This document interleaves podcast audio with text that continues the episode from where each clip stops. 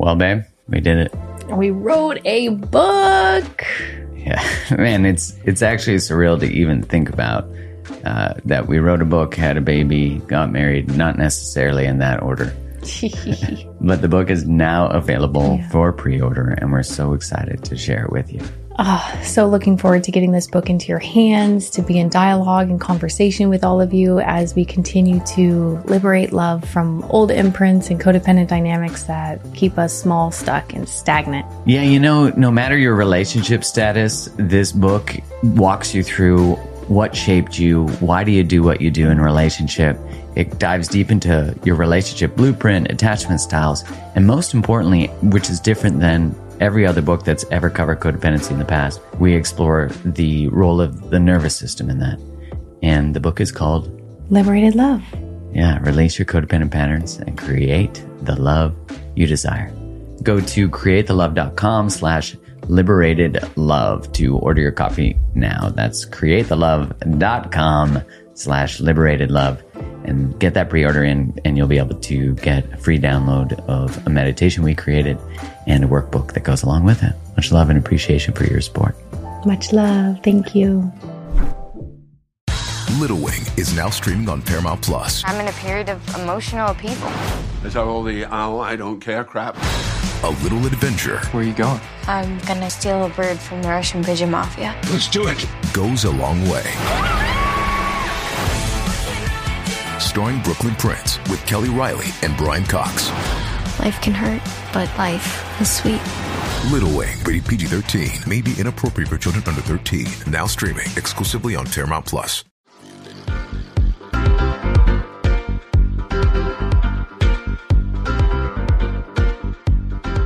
Hello, and welcome to another episode of the Mark Groves podcast. You know that saying, comparison is the thief of joy. And that's true on so many levels. You know, when you consider the data, when people go on things like Instagram or Facebook, that they're left feeling worse about themselves. And so that really speaks to when we start to create expectations about ourselves or our own life and compare them to someone else's, we are instantly in a state of suffering. We're instantly in a state of pain. We're instantly thinking, oh, well, I should be here by this time in my life, or I should have this because they have that. Oof. I mean, it's such a trap, isn't it? Because we have these lives we're supposed to live in timelines that we're given uh, that are really expectations of culture and society. And if, if your life doesn't look like that, then you're outside the norm. And I'm starting to discover that being outside the norm is actually a great thing. you know, if normal means not expressing oneself, not standing one's truth, then why would we want to be normal? You know? And so on the show today, I have the best selling author, motivational speaker, entrepreneur, and self love teacher, Melissa Ambrosini. And I'm so excited to chat with her about this subject, about this idea of comparison, uh, as she calls it, comparisonitis, which is the title of her new book without further ado, here she is.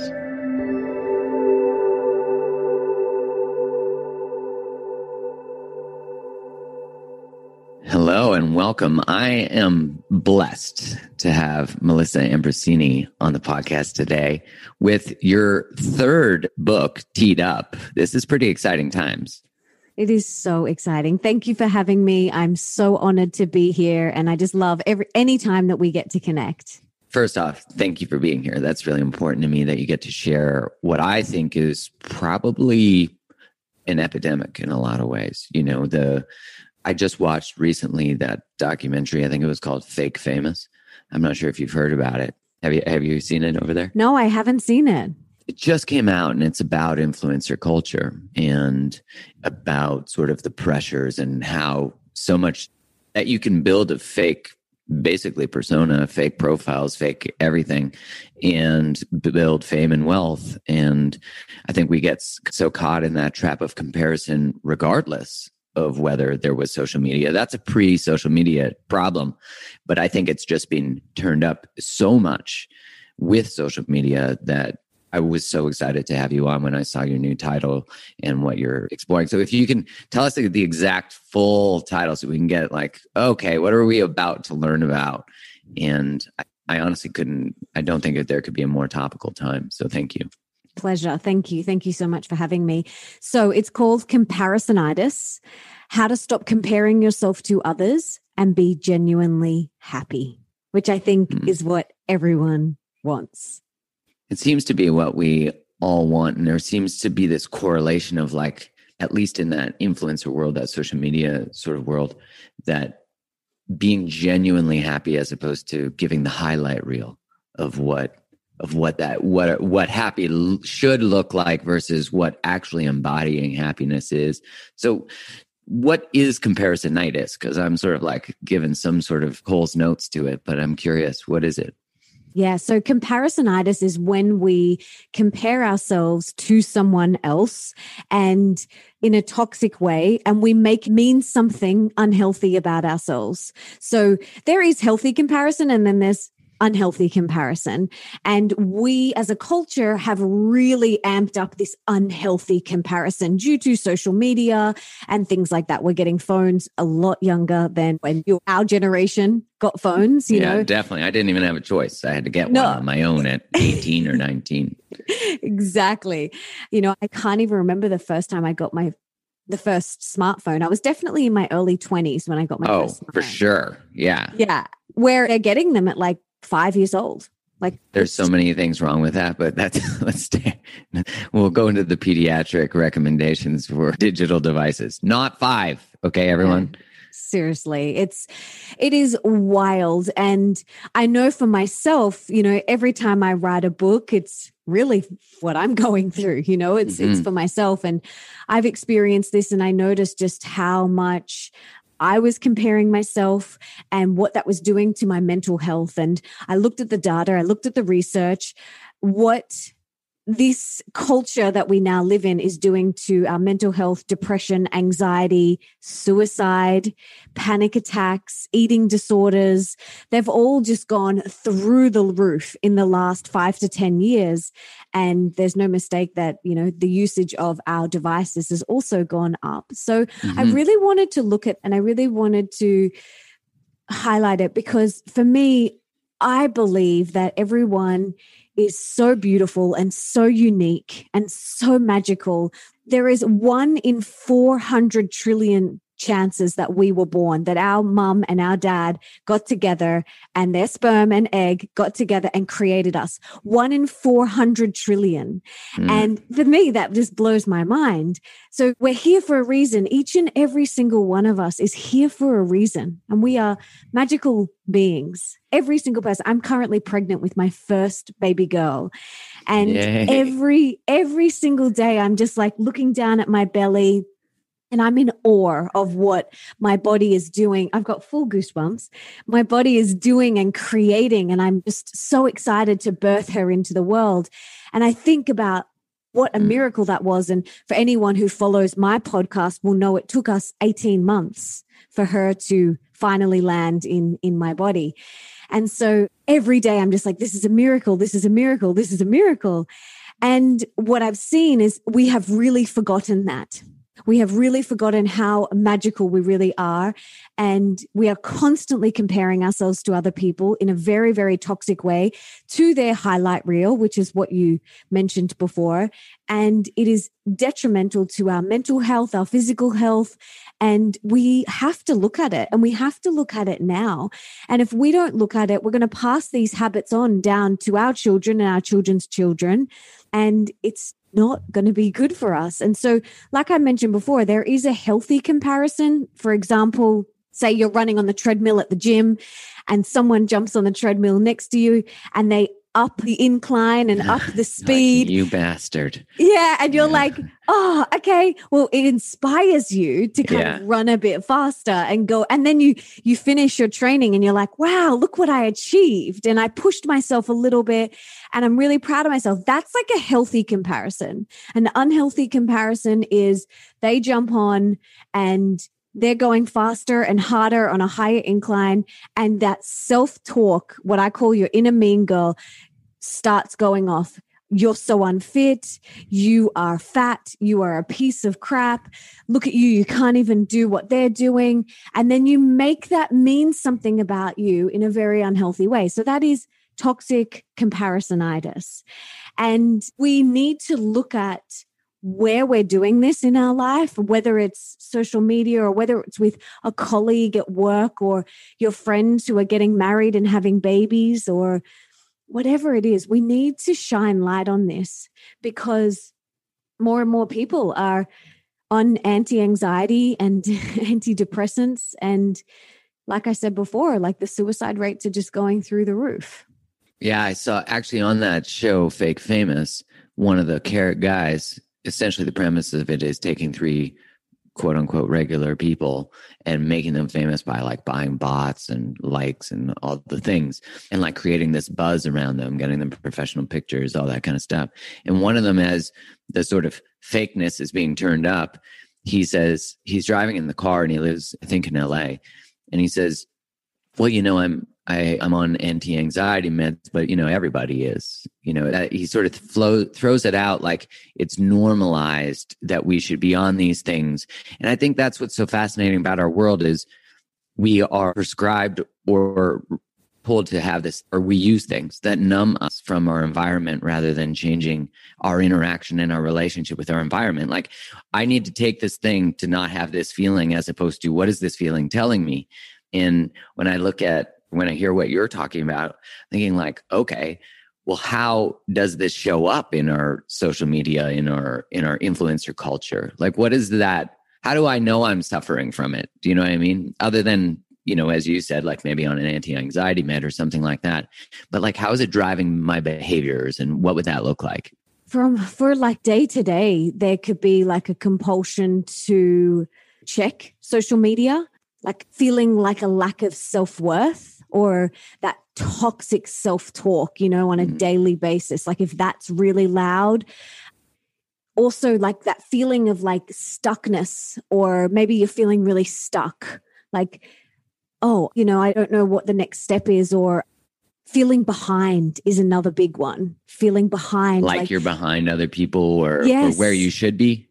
Yes. So, like, mm. oh, everyone's getting married, or everyone's having babies, or everyone's getting promotions, or everyone's doing this. Like, that feeling of I'm behind is like a good indicator that you might be suffering from comparisonitis. That would be a common one for so many people, I think, in terms of like where my life is at. I should have a real job. I should, uh, you know, be married, as you said. I should be having kids. I sh- so much shoulding on ourselves. Absolutely. If you are shooting all over the place, then that that could be a sign that you might be suffering from some comparisonitis at the moment. And I think we have to look at our compulsion and our addictions to social media. And I don't like, I mean, I'm not talking about social media the whole way through the book. Like, influencer culture and social media are just a chapter in the book. Mm-hmm. And the book is really about deep, deep self love and getting to that place of like unconditional self love. Because when you have that, you won't compare yourself to other people. And another one that could be a sign that you are suffering is like just general unhappiness like day to day general like ungratefulness and unhappiness for life. Like what is the point? You know that sort of thing. So maybe you could look at that. If you feel general unhappiness or ungratefulness like maybe you could be suffering from comparisonitis. Well i think so many of us as you said before we're like that feeling behind really resonates for me because I can hear so many people asking me questions like, my friends are doing this and now I feel like I should be. And and even that idea of how our life should look, you talked about that uniqueness, you know, the one in 400 trillion, was it? Mm-hmm. Like one in 400 trillion that the right music was playing at the right time, you know, and the right merger of these things that celebrates the very unique being that we are but we're yet so busy comparing ourselves to other beings being like oh my unique expression is actually supposed to be exactly the same as that person's and i when you talk about the book being this invitation into sort of radical self-love i'm curious how do i go from because i'm sure for everyone listening we have at least some aspects where we're doing this or some places if not totally consumed by it for sure we have some aspects where that's showing up. So how do we go from okay, I'm suffering from comparisonitis. So where do I what do I do next? I think the first step is you have to have awareness. You have to be aware that you're actually comparing and take responsibility for that. I think we get we're very quick to point the finger at other people and blame other people, but taking responsibility and being really honest with yourself and going, I'm comparing myself to other people. I know when I'm comparing myself. Like the whole the start of the book, I open the book with story about comparisonitis where I am comparing myself to a New York Times bestselling author because I'm writing a book at this time and the opening chapter is is me comparing myself to this New York Times bestseller and my self-talk is your book will never be as good as hers. You may as well give up. Don't even bother. And then I get an email from this other girl emailing me. So a follower of mine emailing me. And she says, Melissa, I love your work and I want to write a book and I can't stop comparing myself to you. So here I am mm. comparing myself to this New York Times bestseller. She's comparing herself to me. And I had this light bulb moment where I went, we're all just freaking comparing ourselves to everybody. You're like, this book is going to be a hit. Yeah, I just, my mind was blown. I thought, wow, here I am comparing myself, yet other people are comparing themselves to me. And it's like this, this cycle that just goes round and round. So it made me laugh a little bit because I thought, wow, okay, we really do need to take responsibility. We need to look at this. And so that's the first step is taking radical responsibility for where you're at. Based on the time of year and what's going on in the world, I am all about making sure that my immune system is operating at its best. I want to make sure that it is in tip top shape so that whatever it might meet, it is able to fight off. And so one of the ways I do that is I use Organifi Immunity. It's 100% organic. It's got 500% of your recommended daily dose of vitamin C, and that vitamin C is sourced from organic cherries. It contains the immune boosting power of ginger, turmeric, and also zinc. It is gluten free, dairy free, soy free, vegan, all of those things. And as I said, 100% organic. And it also has a vegan source of D3 from lichen moss.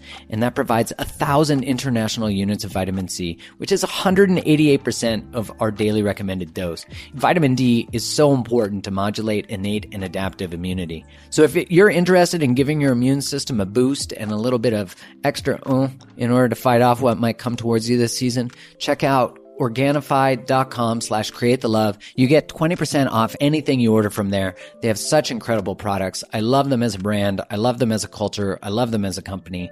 Go check them out now. Um, the first thing after that I want people to do is to keep your eyes on your own lane. You know, I put those little horse blinkers on and and stay in your own lane because we can look left and we can look right and see what everyone else is doing. But what is the most important thing is that we just stay in our own lane. We don't have to keep up with the Joneses or keep up with the Kardashians or whoever it is that you're comparing yourself to. Like, remember that life is so precious and so sacred, and we don't know how long we're here for. We don't know. And we may as well make the most of our precious time here on earth and not waste even one second of it comparing ourselves to anyone else. So, keeping your eyes on your own lane, not comparing yourself or, or trying to keep up with whoever it is the Joneses, the Kardashians, whatever it is. Mm-hmm. I think another really important thing is to look at our values. Like, what is important to us? And lots of people in my second book, Open Wide, I have a whole chapter on getting really clear on your core values because when you know your core values, it's a lot easier to stay in your own lane and to stay on your path. But if you don't know what's important to you, it's going to be a lot easier to get swayed and pulled off your path. So, knowing what's important to you, like what are your core values, is really such an important piece of letting go and healing from comparisonitis. And I like to kind of go through all the different areas of your life in the book and kind of go, well, what are your values around health? And what are your values around relationships? And what are your beliefs and values around career and work or whatever it is. So that's another thing that can really help you heal from comparisonitis. Another one is not only just staying in your own lane, but staying at your own speed. This is the whole thing we are talking about before about, oh, I'm behind. Everyone else is everyone else is going so much faster than me. We need to remember that everything is unfolding the way it's supposed to in the most perfect time. I got married a lot later than my friends. I had my first child, well, pregnant right now, a lot later than all my school friends. So while I'm on my first child, my my school friends are on their third. Same, same. I'm like, oh wow, I'm gonna have to pump out some twins to even get kind of near. Yeah, and you know that could have been a recipe for serious comparisonitis mm-hmm. and feeling behind. They're all getting married in their early 20s. They're all starting to have kids. And here I am writing books and podcasting and traveling the world speaking. But that was what was true for me. That was what was true for me. And that was what I wanted to do. And so I didn't look the speed that I was going. And, and I'm so glad I didn't. Um, I mean, I compared myself to New York Times bestselling authors, not to my friends who are not to my friends who are having babies, because that just wasn't in my vortex at that time. But just remember to stay in your own lane and go at your own speed. There's no you don't just because everyone else is buying houses, you don't have to buy a house if it's not true for you right now. Like maybe you want to backpack and travel around the world. Maybe you can't do that right now because of coronavirus, but yeah, that maybe that's a goal for you. So they're like a couple of things that I touch on and I dive so much deeper into them in the book, but there there are a couple of things that can really help you heal your comparisonitis.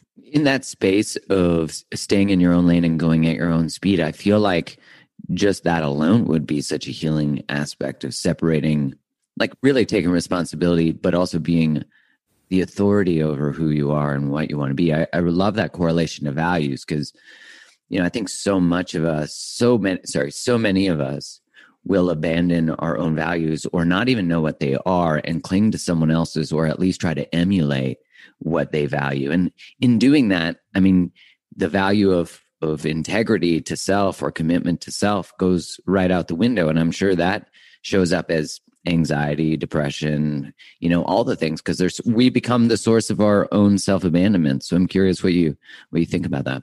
100%. And I think you know, if I had of like looking back when all of my friends were having babies and getting married, that wasn't a val- like a core value of mine. A core value of mine was building my career at that time mm-hmm. in my 20s. Like that was a huge value of mine.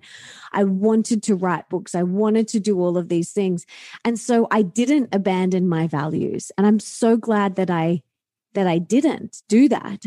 And it's like you said it is so important that we we do this work like i i would love so much like in high school in the final year of high school if there was a whole term or whole semester just dedicated to like what are your core values in life? Like what do you imagine? Oh the world would be so different. Well there wouldn't be people working at offices and eight to seven giving their lives to corporations you know let's be honest that wouldn't be happening yeah it's it's wild like i think about it and i've got a 15 year old stepson so he's in year 10 at the moment and he's still got you know a couple more years but my husband and i we say like we, we want to sit down with him like maybe in year 11 and 12 and we want to really help him with his core values like what is important to you and how do you want to live your life and is it location freedom you know financial freedom and just help him unpack that because they're not going to do that at his school.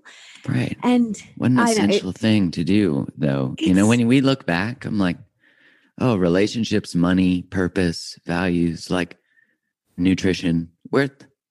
No, no, no. We don't need those things till we need them because we don't have them. Exactly. Do you know how I like? I remember in year 12, we had this big, thick book, like it was like, you know, this thick. And our careers counselor gave us all one and they plonked it in front of us and they said, pick what u- university degree you want to do. That was me and, too. It's yeah. like, I was like, what do you mean? And then like I literally they no, they said go through and highlight what you would want to do, what course or or you know, where you want to go. And I remember going in there and I was like, hmm, okay. I remember highlighting interior designer and like, because I was like, that sounds cool. I was Yeah. like, interior decorator. I was like, yeah, let that, you know, I'm highlighting this. And I'm like, no heart connection whatsoever, no checking in with my core values. And then I applied to go to university because that's what everyone else did. And I applied for a Bachelor of Business majoring in marketing because oh God. that's what everybody else did. And I got in, but like deep down, I knew I was never going to do it. I instead went and studied performing arts and went to acting college. And I loved that. But I think it's so important that we get really clear on our core values, like, and go through every area of our life and we just distill what is important to us. Because then when we have them as our internal GPS, like our North Star, our guiding light, it is so much easier to stay on in our own lane. It's so much easier to go at our own speed and not look left and right and see what everyone else is doing because we we know we know where our ship is pointing. We have the direction but often it's when we don't know our core values that we start to sway. And this is what i really want to encourage people to do is and i talk about in the book is really getting clear on those values. Yeah. Well, when you tell your story about getting this book and then picking interior design and then doing acting, I was the exact person that kept the momentum of business majors because I remember being like, oh, well, I need to make enough money to take care of a family. So then I'll do a degree in finance. I didn't like finance, I just knew I was good at math. And I did a degree in finance and never did finance ever again, but I mm-hmm. was still in the story. So, like, I inspired by you that you kept deviating, kept choosing self because I didn't. I didn't till I got to a place where I was so disconnected from myself relationally. That's where it showed up. And then also in my mid early 30s when I started doing the work I do today, that like the relationship ending was like, oh, wait, what do I actually value? What do I actually want? I had been blindly on the path and someone else's path with comparisonitis and and feeling no relationship to my own soul because it wasn't living. I was just the guy, you know, producing paychecks and I was a pharmaceutical rep to boot if we're just going to add another cherry on the top.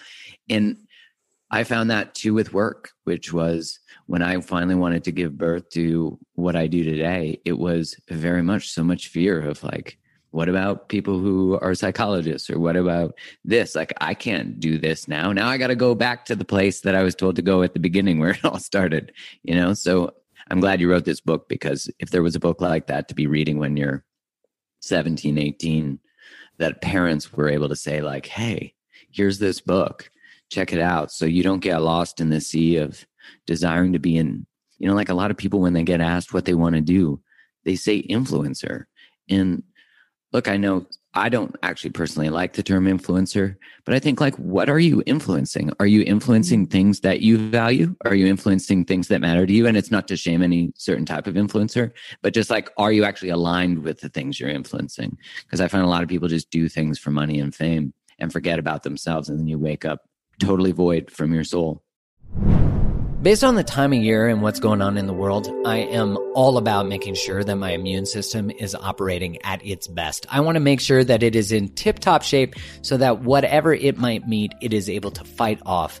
And so one of the ways I do that is I use Organifi Immunity. It's 100% organic. It's got 500% of your recommended daily dose of vitamin C, and that vitamin C is sourced from organic cherries. It contains the immune boosting power of ginger, turmeric, and also zinc.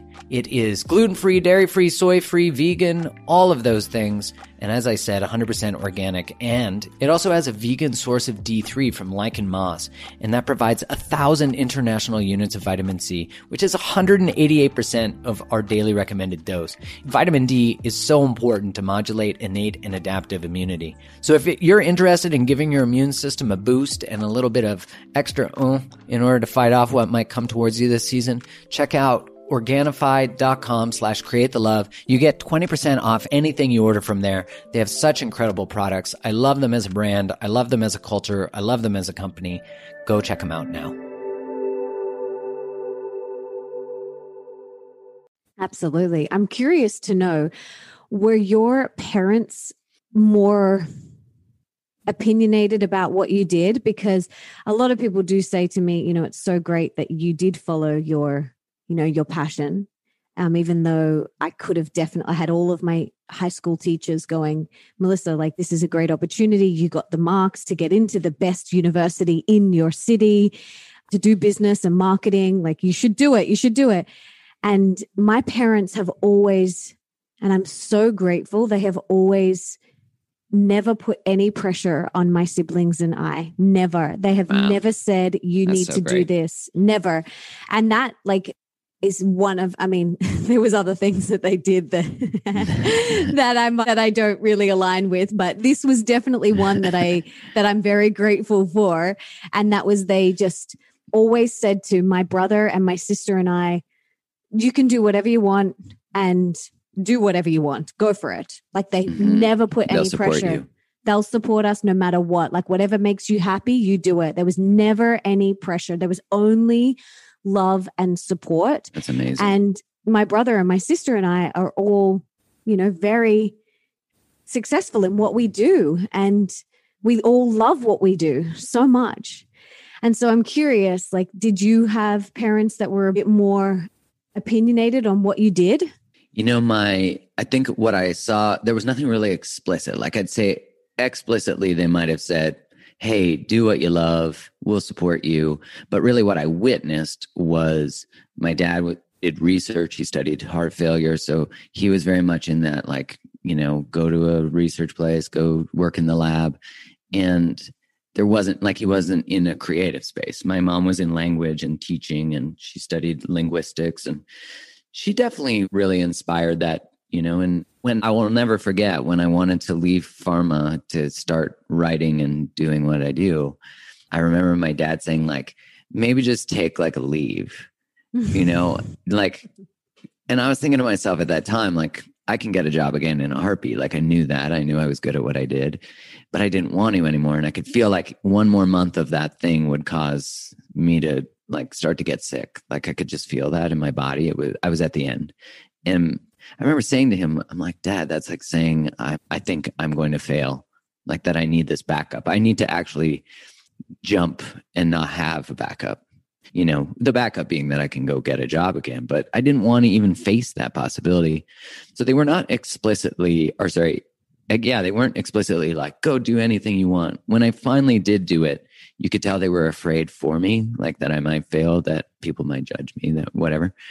But they've been supportive throughout, which has been really lovely. I know that's not the truth for most people. It's like leaving a finance job, leaving an accounting job, because there's so much, those types, any type of work, like being a doctor or whatever, is so correlated to class and achievement that I think families are often embarrassed or afraid that the, they'll be perceived as lower class or less than. Even though entrepreneurs don't really have a limit on their earning potential, as where all occupations generally have limits, which is really interesting. We're not taught that either. Oh, exactly. Exactly. Yeah, it's really interesting because I have so many friends that their their parents were like, "No, you doing this. You have to go to this university yeah, and you have to study this." And it's yeah it's really fascinating so and i talk a lot about parenting in the book too there's a Good. chapter Great. on parenting yeah like and how we can really inspire our children to not compare and like there's some great strategies that you can use because it's new for our parents because they didn't grow up they didn't grow up with technology like we did so we right. need some strategies and for the future generations as well I think it's interesting that we're like I'm 42 now, and I don't know how old are you. Is that okay? I ask? Um? yeah yeah of course. Mm-hmm. I'm 34. My husband is 41. So you guys then are are familiar with like what the world was like having those things introduced, and so we're the last generation to really know what the richness, although we probably thought it was boring, the richness of life pre technology Mm-hmm. or just, you know, TV, things like that, to now where you're like, I really feel like there's going to be an analog revolution. Like there's going to be a oh, yeah. de-digitaling. I mean, it's already starting. You look at places like Austin. We were laughing the other day talking about Austin, Texas, about how like I rented an Airbnb there and it had an, a record player in it. And I felt really like this is what we need to get back to like feeling things, you know, being within our bodies. And it's so easy to not be in your body when you're being pulled to so much. I mean, I get it too. It's like you open up social media and there's so much information there. There's so much stimulus of like bodies and nudity and you know it's so easy for our biology to be pulled away and then to feel worse about ourselves because we don't have whatever we're looking at totally we're exposed to more information in a day than someone 40 years ago was exposed to in their whole lifetime. Like there's just so much content. That's crazy. So, I know so much coming in. Like it's just like in, in, in, in, in. And it's overwhelming for a lot of people. Like, you know, it's showing in the anxiety, in the depression, in the, the suicide is bananas. And you know, like now with lockdowns, which is a whole other subject we don't need to get into the details on, but the consequences of it are disastrous. And and we all know that although we don't want to talk about it which is really ironic to me which again perpetuates the very problems that we continue to be having. We don't want to talk about things that we know are benefiting us and doing things for us but we also know have real toxic implications you know? It's kind of like the idea that gmos like are are oh well this is going to help feed the planet. It's like yeah what else is it doing? You know we don't want to talk about it Exactly. But we need to. We need to look at it. Well, we must. And I think in this conversation, like comparisonitis, which is a great term, by the way, is so rampant and so unidentified and so prevalent in each one of our ways of being that we're not even in ourselves because we're in the space between ourselves and another. Like we're not fully embodied and we're also not them.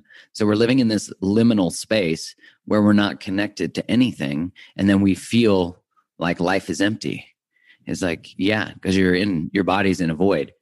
And so how do I, you know, like what are some techniques or some processes that can help, you know, me, everyone listening, heal from from this?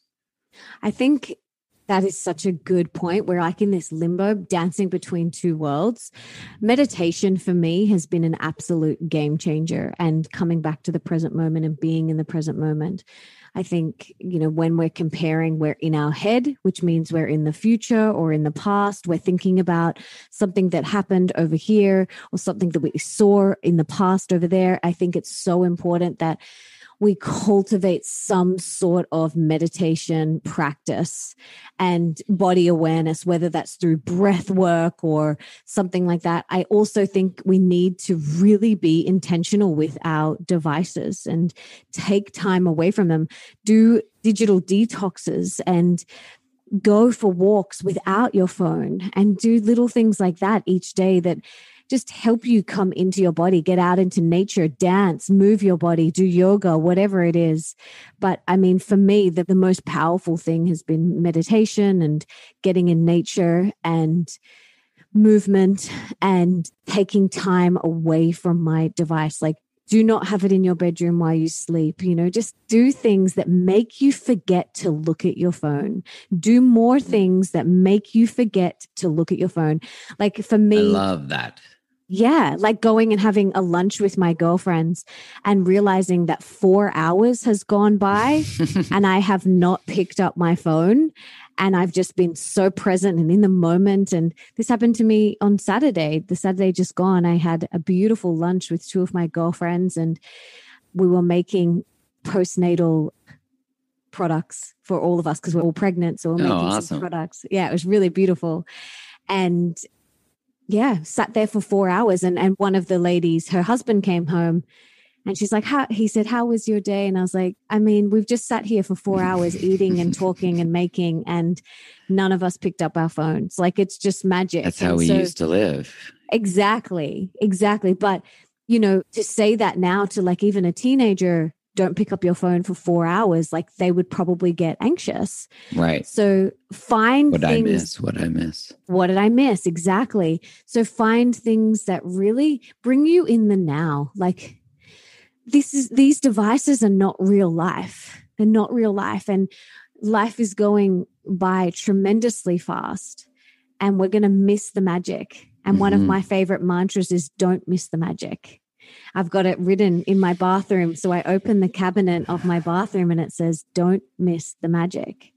Because every breath, every moment, every second is magic. And when we have our head in our devices, comparing ourselves to everybody else, we are missing the magic of the moment. And years will go by and we will think, Where, did that go?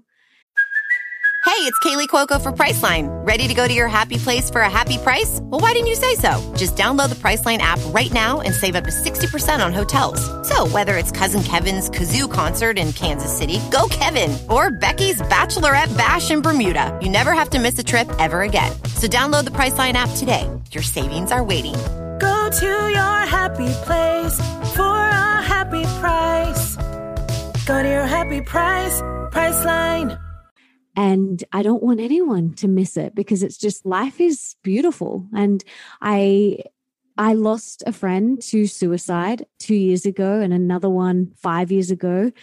And that has been the biggest wake up call for me and really forced me to be in the moment and to remember the sacredness and the preciousness of life. You know i think you know, people say to me, "You're always so positive and you're always so happy." And I, well, that's not entirely true. I'm not always so positive and I'm not always so happy, but I do have a different and I have an optimistic outlook on life and I and I remember not all the time the preciousness and the sacredness and I think the reason being is cuz I've had two of my closest friends pass away and one take her life and I'm not saying you have to experience that to have that remembering but you know, you can just remember now that it's finite.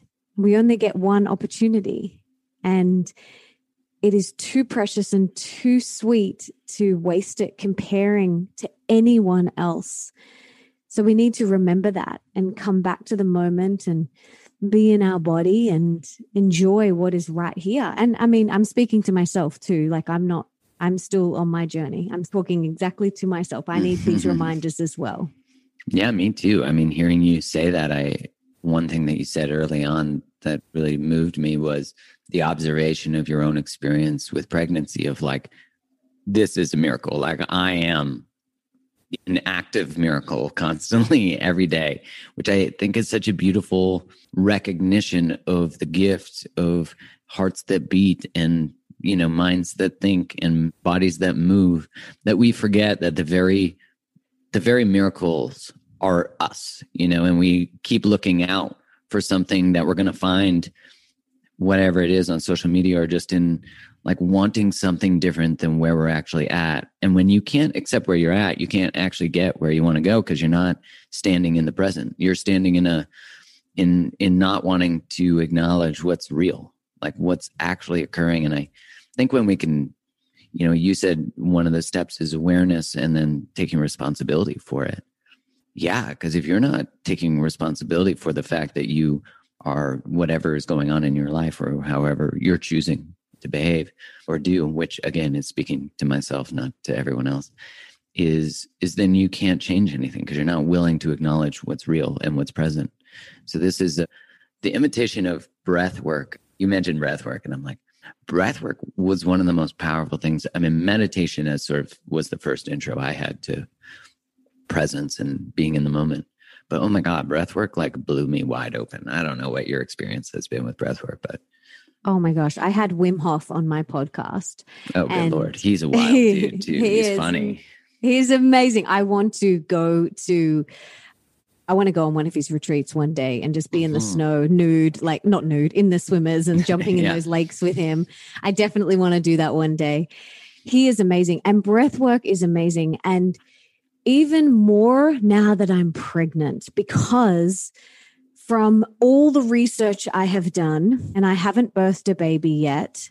So I only speaking anecdotally, but from all of the research I've done and from speaking to my friends who have had ecstatic births and empowering births and orgasmic births, the breath is so important. So I have been diving so deep into breath work during this pregnancy and before that, but even more so now. And it is so powerful because a majority of us aren't even breathing. We're breathing these shallow breaths up into our chest.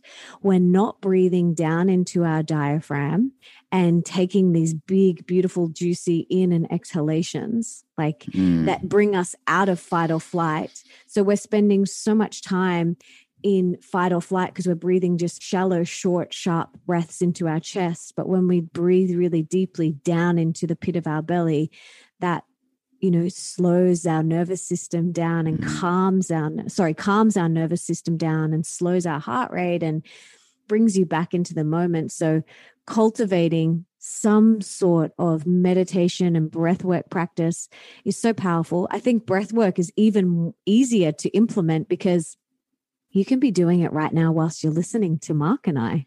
Mm. You can be you can do you know five deep breaths whilst you're driving whilst you're standing in the line at the post office or the cafe and that's what I do. Like whenever I'm standing, there's no like wasted time. You know, when I'm standing at the post office or at the bank or in the queue somewhere, I feel my feet ground into the earth and I visualize roots coming down from my feet into the core of the earth and grounding me into the core of Mother Nature. And I breathe down deep into her and then I feel that energy come back up through the top and tip of my head and then breathe down to the core of her again. And, you know, I just close my eyes sometimes or I don't. And I just take those opportunities whenever I can to really breathe into my belly. And yeah, if you can do that each day and if you can add in some meditation, like not only are you going to be so much more calm and relaxed, you're going to be a lot more content with your life and in the moment, and a lot less likely to compare yourself to other people. So if we're doing meditation, breath work, those types of things, are there any other tips once we get to that sort of presence? You know, and and and now we're like grounded in the now. How do we continue to heal that comparisonitis? It's a daily commitment. Oh, sweet. Sounds like we're going to be changing our rituals rather than, you know, the outcome. We'll actually be changing the everyday moment. Yeah, it's a daily commitment to yourself. It's a daily commitment to loving yourself unconditionally. It's a daily commitment to you, to being the best version of you. So, waking up every morning and recommitting to myself. I have a little photo next to my bed of me when I was about six years old, and I turn over and I see her. It's the first thing I see. And I'm like, I've got you today, baby girl. And I've also got a Mm. photo of my scan of, of my baby girl Oh, inside yes. me. That's cool. And I say to both of them, I've got you both today. I've got you. Don't worry. You know, I'm I'm here. I'm here to support you and to love you. And sometimes I kiss the photo and my husband just thinks it's the cutest thing ever. but I just take that moment, you know, it's just even just a quick glance to go, I've got you. I've got you today. I've got you, Melissa. I've got you, little baby inside. And I commit to you. I commit to being the best version of yourself today and holding you. And I think that's what we all need to do. We need to stop looking for other people to hold us. Yes, it's great to get support, but we need to take care of ourselves and Mhm. hold ourselves and love ourselves. If everyone just loved themselves so much more deeply, we would be in a very different space. We would be experiencing very different things in our world if we all just loved ourselves. And this isn't woo woo. This is like what we, this is the actual work we need to do. Like, really, you know, and you're not going to love yourself 24 7 and it's all going to be rainbows and butterflies, but Yeah. it's about just committing, committing to yourself and to doing the work and to unconditional, radical self love. Is there any specific characteristics or practices? You know, I obviously taking the time to meditate and be present and rooted in in your body and in the ground. But is there any other practices or or habits or characteristics that someone can go, okay, I'm actually because you know comparisonitis. We're like, I'm not doing the love myself thing right, you know, and then we're like sh- shitting on ourselves. And so, how do we sort of know we're on the right path? I guess, or or you know, once once we're beginning. I think another great thing to do at the beginning of the journey is cultivating some sort of gratitude practice. I know it mm-hmm. sounds really simple, but it can radically shift you from that state of lack to that state of abundance. You know, it can really quickly transform your mood and your state. So I think, yeah, if you don't already have a gratitude practice first thing in the morning, even while you're brushing your teeth, just thinking about three things you're grateful for, or turning to your partner and saying three things you're grateful for, or writing it down, whatever feels good for you. But it's such a simple thing to do that immediately pulls you out of lack. And you cannot feel angry and grateful at the same and grateful at the same time. You cannot feel depressed and grateful at the same time. So choose gratitude and and and watch how that creates more in your life to be grateful for. So when we start you know the universe is it's all energy. And the more we express what we're grateful for the more the universe will give us more of those things to be grateful for. It's how the how the world works how the universe works. This episode is brought to you by Paramount Plus. Get in, loser! Mean Girls is now streaming on Paramount Plus. Join Cady Heron as she meets the plastics in Tina Fey's new twist on the modern classic. Get ready for more of the rumors, backstabbing, and jokes you loved from the original movie with some fetch surprises. Rated PG 13. Wear pink and head to ParamountPlus.com to try it free. I love that that idea of like what we appreciate appreciates. That if you start to change, like I found that if I'm ever in those ruts where I'm like picking out what's wrong, which our minds are biased to look for negative. They're biased. So we have to, it's like if you don't do anything with your consciousness, if you don't do anything, your biology will take over and have you as a negative bias, criticizing things, criticizing yourself, especially if you observe that and inherited that. And then being able to, because that practice I found, at least in my own experience, and then working with people too previously, is the gratitude feels inauthentic at first. And I'm like, yeah, it is. It is. That's good. At least you're mindful of the inauthenticity of being able to feel or like get connected to what gratitude feels like. So in the book, when you go through sort of the how, what are the daily rituals looking like after the gratitude practices, what's next? There is beautiful technique that I call in the book called the ACEs technique. And this mm-hmm. is like a little technique that helps you feel ace again. Awesome. awesome again. And so I'll talk you through them. ACE stand ACEs stands for it's an acronym. So the first one is awareness. You have to become aware of when you're comparing yourself. Like mm-hmm. like I said, like before, that is for all inner transformation awareness is the first step because you don't know what you don't know. Like you need to kind of go, oh, I'm aware that I'm comparing, or oh, I'm aware I'm doing this. So awareness is the first step. The second step is choose a different path. Like, what do you want to feel instead? So I'm comparing myself to my friend who's getting married and having kids, and, and I'm not doing that. Well, how do I want to feel? Like, what are the feelings that I want to feel? I want to feel happy. I want to feel in my body. I want to feel content with where I'm at. So, getting clear on what it is that you want to feel. And then the third one, E, stands for eliminate the trigger. Or you can either exit the situation or exhale. Okay. So like let me that. explain. Eliminate, me, exit, or exhale. Okay. Yeah, please. Yes. Eliminate, exit, or exhale. So the first one, eliminate the trigger. So if the trigger is you're constantly on Instagram seeing all of your friends getting married and having babies, I want you to remove that trigger. And this isn't about spiritual bypassing. This is just about removing the hot iron so that you can heal and do the work. It's like yeah. I'm telling you take to stop Take away t- the wounding. Yes. Yeah. Take away the wounding. I'm telling you to stop touching the hot iron you know like stop stop burning your hand okay? This is not spiritual bypass yeah you're not saying iron doesn't exist by removing it. You're saying stop burning your hands so you can actually tend to your hand. Okay yeah. Exactly. and why you touch it. Exactly okay. Or say it's you know you're constantly comparing all of your friends are you know you're at a lunch or a dinner and all of them are talking about their boyfriends and their one night stands and Tinder and this date. And maybe that's really triggering you and making you realize that, you know, you, you are single or whatever and it's triggering something. So maybe you could exit the situation and you could just excuse yourself and go to the bathroom and take a few deep breaths. And then maybe you're in a situation that is seriously making you compare yourself, like, and I shared this in the book because this happened to me, where my best friend told me she was pregnant. And and I'd been trying to get pregnant for 18 months. And instantly I felt that comparison. Oh my gosh, like, why not me? Like, why isn't Mm-hmm. this happening for me? And I can't eliminate the trigger and I can't exit the situation because she's my best friend and she's sitting across the table from me. I can't just like leave. Mhm. So I just had to exhale and take a really deep breath and just come back to the moment.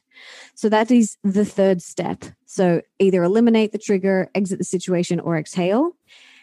And then the fourth one is shift your state. So taking action to change your energy. So this is a really beautiful thing that you can do. So for me in that situation, changing my state, what I did was I took more deep breaths and I kept on breathing deeply. But what you can do to shift the energy is say you went to the bathroom, you know, shaking it out, you know, just mm-hmm. shaking out your energy. Like Tony Robbins talks a lot about changing your state. You yeah, I've been at one of his events. He doesn't fuck around. He's like, "Yo, we're doing a jumping up and down marathon as we break you open," which I oh loved. I Oh my. thought it was great. No one's falling Totally. asleep in Tony Robbins events, and they're like 14 hours. I know. They're they're full on and you're dancing and you're screaming and you're jumping and you're fist pumping and you're it is so high energy. And so this this fourth step is like shifting your state is really important because once you have shifted that stagnant comparison energy, you can then see clearly again. Like it's it's that whole like you can't be angry and grateful at the same time. So we've got to shift our state whether yeah that's dancing jumping up and down diving in the ocean shaking it out taking a few deep breaths whatever it is. But you take yourself through that four step process awareness choosing how you want to feel eliminate exit or exhale and then shifting your state you're going to come back to your center. And then from there you can make the choice of how you want to move forward do you want to continue to compare yourself to other people and feel crappy or are you ready to move forward? Are you ready to take inspired action? Are you ready to own your brilliance and who you truly are and step into that? And it's it's a choice and everything is a choice and it comes back always to it being our choice and we can choose inspiring or we can choose uninspiring. It, it comes back to us. So you're in this moment of awareness. Okay, so, so first one's awareness. Second one is Choosing a different path. choosing a different path, exiting, exhale, or sorry, eliminating, exiting, or exhaling, and then shift state. Yes. So if we keep this sort of in our back pocket or front pocket, we can in that that's how we start to make active awareness and be in our bodies in the moments of feeling a feeling we don't want to feel that we normally just brush off as being normal. Like we are like, oh yeah, I'll just scroll to something else that will hit my dopamine, oxytocin centers, but I won't actually take responsibility for the firing and those things myself. You know, I love this shift. I love this invitation that you're giving people because it's giving a very simple process of moving through. And then we ideally, from that perspective, don't pass it on to our children. Totally. And I talk about this in the book as well. Like the most incredible way to influence children is by being the example. You know, if Mhm. they see their parents on their phone scrolling, comparing themselves, guess what they're going to do? They're going to do exactly the same, no matter, even if you tell them, don't compare yourself what, like what I'm doing. They just, they watch, they learn, they observe. And if we don't want them to do that, then we've got to embody that. So if we want to raise, you know, well adjusted, adaptable, confident, self aware, overflowing with self love children, then we have to embody all of those things first. I think if that's the thing that inspires us to finally change or finally take action, or it inspires like you're having a child. And so it's inspiring you to write this book and to explore those things. You know, as you said, you write them for yourself, which is very much the same for my work is I do it for me first. It comes from a selfish place. And then I'm like, oh, other people might want to learn this. And And then by doing that, we're, I always find it's like so interesting what motivates someone, you know, to finally get in the present moment. You know, I think like coronavirus, one thing that's been powerful about it is it's confrontation, it's forcing us to confront many things, but especially mortality, the possibility of mortality. And even when we're confronted with the possibility of mortality, and even a small possibility, we can't even observe a small possibility. We are facing the absolute, you know, possibility. Does that make sense? And then we don't have processes like you're saying, the ACEs. We get hijacked by our amygdala, which is very much what happens in comparisonitis. You're hijacked by your biology. And then when you're hijacked by your biology, you're not making choices that say, is this in alignment with my values? Is this the kind of life I want to create? Is this what I want to give to future generations or give to them right now because they're watching me do this thing? It's what you're inviting, which I love, is going to transcend every part of their life because that will be the trigger in a relationship. It'll be the exact same process. Aces. I like that aces. Be like, hey, can you practice your aces right now? I think you're triggered. Yeah, that triggered yeah. me more. Don't tell me to go into my aces. yeah, because everyone wants to feel ace. Like I want to feel ace. Like everyone wants to feel ace. And so, yeah, it's a good little technique. And my husband and I talk about it all the time and remind each other of it as well. So, is there any other, you know, because I want to be mindful of your time and you've been so generous to give so much of, to share with us what you've shared in your book, which we can obviously dive much deeper into. Is there anything else that you think is really important for us to know? Just want to reiterate how magical and special every single one of you is. Like, we're all beautiful, whole beings that have, have come here for a reason, and that is to share our heart with the world, or whether that's just with our immediate family or it's, you know, on a global scale on social media, it doesn't matter. But we've come here to share our beautiful uniqueness with others. And we need to remember that and remember that no one is more special than anyone else.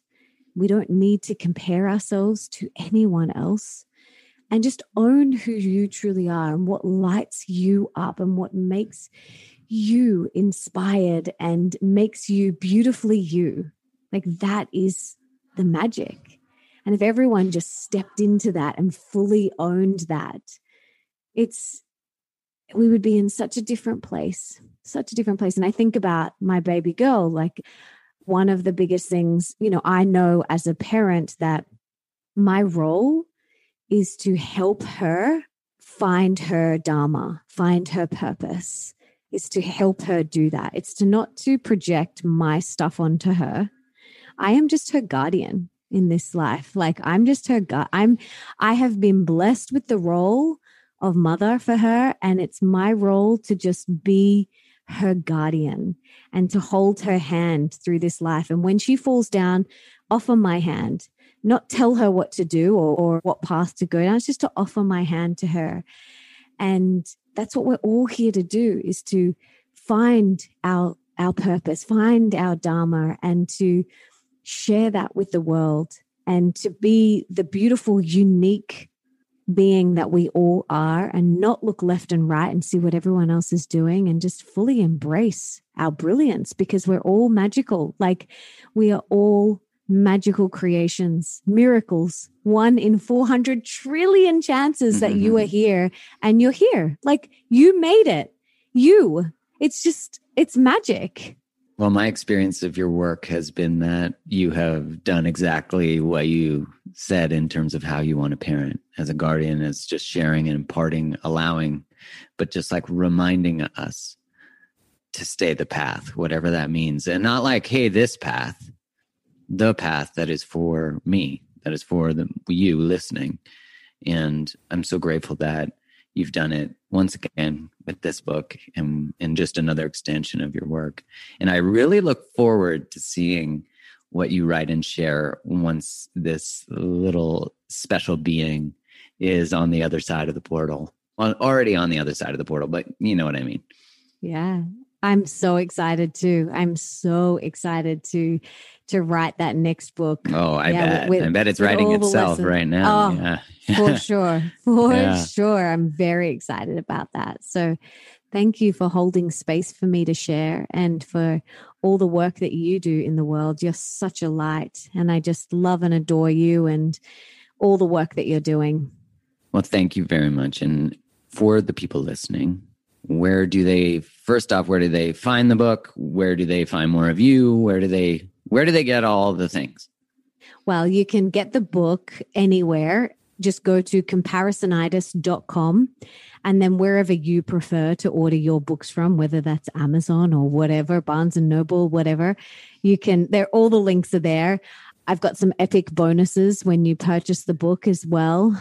And then my website's melissaambrosini.com. And I've got a podcast called The Melissa Ambrosini Show. And then I'm on Instagram, Melissa Ambrosini. It's very easy to remember. So come and connect with me on Instagram. I would love to hear your biggest takeaway from this conversation with Mark and I? Like, I would mm. love to hear what you got out of. I would too. That sounds this great. conversation. Yeah, tag. You know, maybe share it on your story or tag both of us. I would love to hear what really resonated with you, and um, I will personally respond unless I'm in labor. I may not. yeah, way to add that caveat. I'm happy. what do you mean? You have might have a couple hours maybe of time to push. You could push in DM. totally, totally. Right? But you don't need to be present for the birth. It's just pain. I've, I've, heard so many cool things about the birthing process, and I'm excited to hear your experience. You know, because I'm I'm guessing you'll likely share it. Yes, um, for sure. Yeah, I'm, I love being able to be to experience something I'll never experience through the words and eyes of someone who can articulate the human experience well, and you do that. So I look forward to it. Oh, yeah. I can't wait to share it. I'm really excited about it. Well, thank you again for your time. And everyone, go check out the book Comparisonitis and check out Melissa Ambrosini and make sure you share with us what you've learned today because the act of healing this is the act of reclamation and, and standing in your own power and, and choosing oneself. So it's a beautiful invitation. Thanks, Melissa. Thank you for having me. Thanks so much for tuning in to today's episode. If this episode resonated with you, one of the best ways to support the show is to go subscribe to the podcast so you don't miss any more. Leave a five star review on Apple Podcasts or wherever you listen to it, or share the episode with your community on Instagram or whatever social place you like to hang out. This helps get it into more people's ears, and I'm so grateful for your support always. Thanks again for tuning in. Much love.